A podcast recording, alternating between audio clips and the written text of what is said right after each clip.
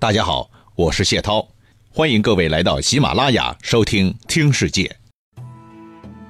接着上一回，继续为您说。话说，诸葛亮去世以后，魏延在和杨仪的内斗当中被彻底搞定了，而且连锅端，连子孙都没了。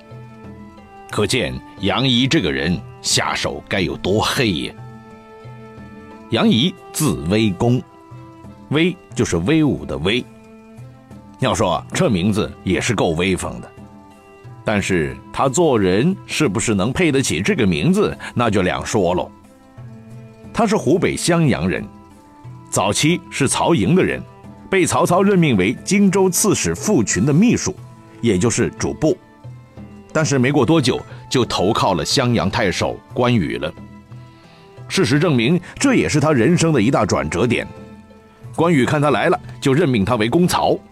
虽然算不上多大的重用，但是刚刚跳槽到一个新的公司，有时候啊，机会比待遇更重要啊。待遇这事儿吧，给了多少就是多少；但机会这事儿吧，是为你打开了一扇门，把握得好，未来你是想拿多少就有多少啊。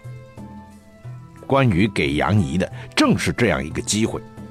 他派杨仪到益州出差。关羽要派人出差公干，那办事的对象当然不可能是小猫小狗啦。一是级别不允许，二来关大将军心高气傲，哼，他至少不会派使者去和黄忠啊、马超啊他们沟通的嘛。没错了，他出差的对象正是自己的大哥刘备。也就是说，因为这一次出差。杨仪见到刘备了，刘备当时是相当欣赏这个年轻人的。毕竟实诚的说，从杨仪的一生来看，他是很有才的。但是有才的人一般都有个毛病，那就是个性都比较强。而杨仪的个性呢，还比较另类了，他是嫉妒心特别强，和同事的关系处得相当不好。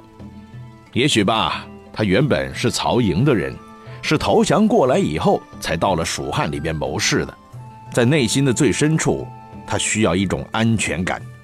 任何威胁到他地位的人，通通都是他的敌人。那么这样的人有吗？还真有。在蜀汉集团里，杨仪很快发现自己有两个对手，一个是魏延，另一个就是蒋琬。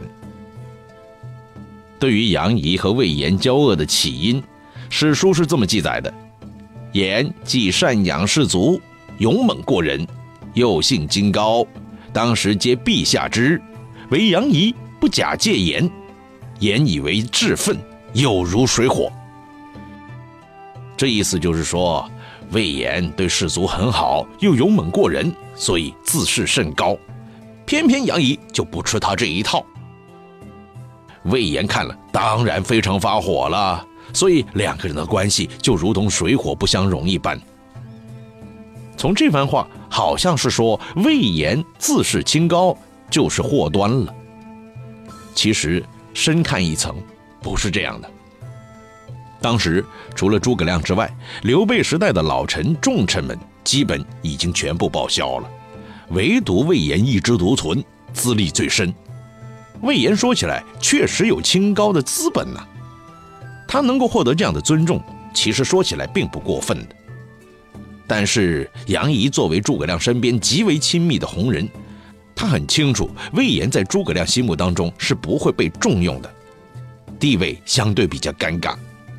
所以以杨仪一向的小人性格，他根本不可能像其他人一样去尊重魏延嘛。相反，杨仪很可能有意无意地表现出对魏延的蔑视，所以魏延、杨仪两者交恶的主要责任人应该是杨仪，这是不会有错的。那魏延和杨仪之间交恶到什么程度呢？在《蜀书·费祎传》当中有记载说，当魏延和杨仪并坐在一起争论的时候，魏延常常会把刀举起来。冲着杨仪比划的，而杨仪呢，经常是装委屈，眼泪鼻涕都流下来了。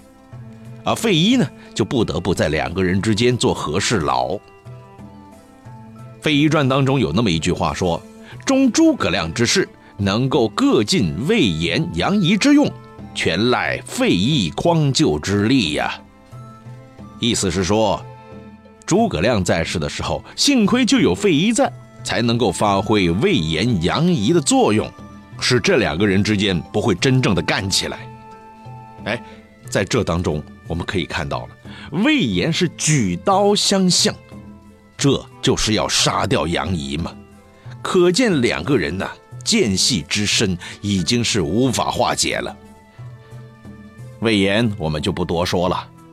其实呢，他也有自己的短板，和杨仪碰在一起，那是火星撞地球，各打五十大板，没有哪个是特别无辜的。可蒋琬就不一样了，蒋琬那其实是个厚道人家呀。杨仪怎么会把这种人都当成了自己的敌人呢？哎，实际上啊，从蒋琬这个事儿啊，我们可以看出，啊，不对，应该是杨仪自己都看出来了。虽然他办了魏延啊，但是他的日子并没有好过起来。一个新的难以战胜的对手又耸立在自己面前了。这个敌人其实正是他自己呀。这不，杨仪在诸葛亮去世以后，能够带领北伐大军，建制完整的退了回来，基本没受到什么损失的。这个功劳那确实不是一般人能做到的，说有多大就有多大。当时他既接到诸葛亮移交给他的大权，又搞定了自己最大的政敌魏延，当然也就很傻很天真的认为，回到成都以后，老板刘禅就可以直接任命自己做诸葛亮的接班人了。啊，想想看，论功劳，论聪明，有谁比我更合适啊？可惜啊，理想和现实总是有差距的。虽然诸葛亮很重用杨仪，但是不等于他最看好你呀。诸葛亮用你是因为你确实有才，不看好你那是因为你的德行有问题，太不会做人了。在魏延和蒋琬之前，其实还有一件事情让诸葛亮印象非常深刻的。杨仪刚刚投奔到刘备这儿的时候，刘备不是挺看好他吗？就把杨仪分配到尚书省那儿，成为当时尚书省的刘巴的手下。可是这个杨仪上班才没几天，就和同样是恃才傲物的刘巴闹了矛盾了。哎呦喂，这文人相亲到哪儿、什么时候都有哎。可问题是，刘巴是领导，你是下属；刘巴是老江湖，你可是蜀汉新人哦。所以事情传到刘备那，刘备有的选吗？哼！刘老大当时就大怒了，把杨仪左迁了一回。对这样的一个前科，诸葛亮当然是记忆犹新的了。然后杨仪和魏延的矛盾又公开透明化了。哎，虽然孔明对他们之间的矛盾没有发表过什么言论，但。显然，丞相是为了大局着想，嘴上不好说什么，但心里肯定认为这两个人都是不能当一把手的嘛？所以他最后决定把权力交给蒋琬。更要命的是，当李福问蒋琬后面应该是谁上的时候，诸葛亮说的是费祎，依然没有杨仪的份。当然，对于这些。杨仪是不清楚、不知道的，可是这蒋琬很快得到提升，成为尚书令、益州刺史，而自己仅仅被提升为无所从属的中军师，说白了就是被挂起来了。哈哈，这一下杨仪当然会想了：喂，之前蒋琬不管功劳和职务都不如自己高啊，而现在呢？现在怎么样了？却成为蜀汉第一人呐！你说杨仪心里边会爽吗？也许有朋友问了，啊，之前蒋琬的地位还真不如杨仪吗？哎，倒也确实是哦。想当初杨仪在刘备身边担任尚书职务的时候，蒋琬仅仅是尚书郎而已。后来两个人一同进步，都担任了丞相参军、长史的职务。再后来，诸葛亮开始北伐了，就常常把蒋琬留在后方主持丞相府的工作，而杨仪呢，则随同出征，干秘书长一类的工作。身前背后都是心腹，手心手背那都是肉啊，这都是很受诸葛亮器重的。但在这个过程当中，杨仪就偏偏觉得自己出道比蒋琬早，才能比蒋琬强，功劳比蒋琬高，于是。他就开始发牢骚了，而且发现自己发了牢骚以后还是没人管呢，怨气就越来越大了，甚至直冲云霄啊！哎，这可不是我吹牛，这可是史书原文记载的，说杨仪奋行于声色，叱咤之音发于五内呀。什么叫五内啊？哎，五内拿现在来说就是五脏喽。那就是气得五脏六腑都炸了呀！行了，一个人抱怨到这个程度，你就可以想象了，他的下场不会好看到哪里去的。杨怡心里不爽，如果只是在自己的卧室里对着老婆，或是在卫生间里自言自语的发发牢骚，那就是发到死也没问题的。可问题是，哎，人呐，一发昏呢。脑子就空白了，他居然把牢骚发到了费祎面前。有那么一天，费祎来看他。为什么费祎偏偏在这个时候来看望自己呢？杨仪这么聪明，居然没想到。哎，所以说啊，有的时候发怒是会让人丧失基本的理智的，也不想想。费祎有空没事啥时候不能来啊？偏偏这个时候来，那肯定是你杨仪出问题了嘛。想当初，不正是你杨仪把费祎派到魏延那里探口风的吗？怎么现在轮到自己了，却完全没看透其中的奥秘呢？嗨，杨仪开始管不住自己那张破嘴了。满嘴跑火车，毫无遮拦的对客人诉说满腹的牢骚啊！这个牢骚偏偏又是一个天大的牢骚。他说：“王者丞相王末之际，吾若举军以救魏氏，处事宁当落夺如此也？令人追悔不可复及。”这话是什么意思？哼！我先告诉您，这是一个超级反动的话，说出这种话那就是活腻了。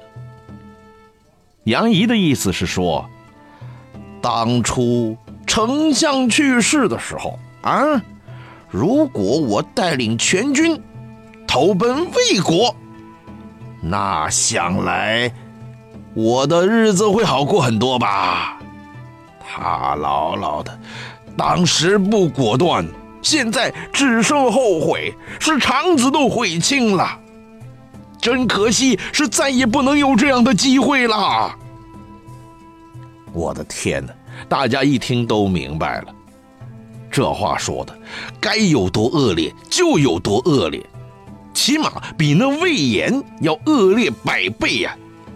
喂，魏延虽然闹了乱子，动静折腾的很大，但从头到尾。他都没有叛国投敌，对吧？根本连想都没想过。即便失败了，也想着是往汉中跑，而不是向北边的魏国人那里跑。现在杨仪，你说这样的话是什么意思啊？啊，什么意思啊？你告诉我，这是典型的叛国投敌呀！有这样的思想的人，还能在蜀汉集团当中这么重要的位子上继续待下去吗？费祎是什么人呢？费祎对蜀汉的忠诚是无可置疑的，一贯以来在政治上和蜀汉中央保持高度一致。只要在执行方面和中央有偏差的人，不管亲疏，是一律要举报的呀。想当初魏延不就是最好的例子吗？哦，现在听了杨仪说这样的话，那不好意思哦，管你是不是我的好朋友啊，我这边。有义务、有责任，立刻、马上、毫不迟疑的向上级汇报。于是，费祎表面上敷衍了几句，咿咿呀呀的哼了两句，匆匆忙忙就告辞了，然后一溜小跑就跑到后主刘禅那儿打了个报告。于是杨仪的命运立刻发生了翻天覆地的变化。刘禅听了这个报告以后啊，极度震惊啊！哎呀，啊这个杨仪呀，工作不满意，那倒也罢了，居然想着要叛逃，这种人留着有什么用啊？过年的时候包饺子吗？于是当场下了旨意，废夷为民，习汉家郡。意思是说，将杨仪废为庶民。并且流放到汉家郡。汉家郡呢，在今天四川雅安芦山县以东。于是，就因为一句话，杨仪一夜之间从高级领导干部变成草民一个了。好吧，应该知道悔改了。吃了这么大一苦头，摔了那么一大跟头，牙都摔没了，你应该好好反省嘛。可是来到新的工作和生活的地方，杨仪依然不思悔改啊，天天在那发闷气。没过几天，又在气怒之下，给刘禅写了一封信，又发了一大通对社会不满的话。当然了，他的目的是为自己喊冤，但与此同时，他也没忘了把朝廷同僚给狠狠地挖苦一顿。哼，这一下。麻烦就更大了，你每句话都写的这么尖锐，你说老板看了能高兴吗？